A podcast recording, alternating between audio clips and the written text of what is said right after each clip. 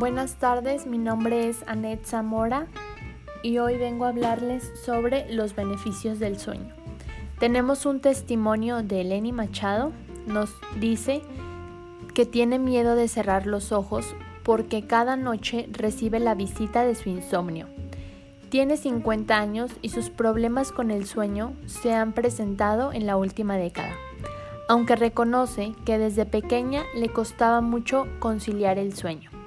Dos horas y media o tres horas es, el mayor tiempo que dura en la cama, lo que afecta directamente a su vida.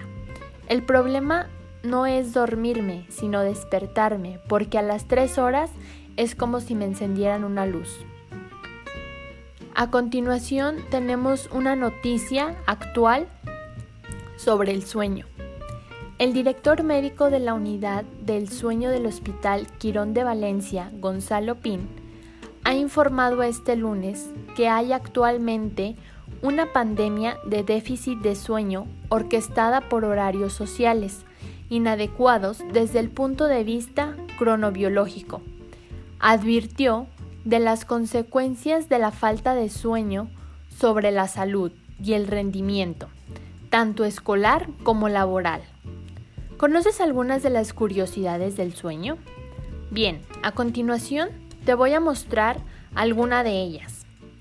Cuando soñamos, nuestra actividad cerebral aumenta. Tenemos más de un sueño cada noche. Hay gente que sueña en blanco y negro se puede aprender a controlar los sueños. Reaccionamos en los sueños como si estuviéramos despiertos. El sonambulismo mucho es mucho más común de lo que se piensa. La parálisis del sueño.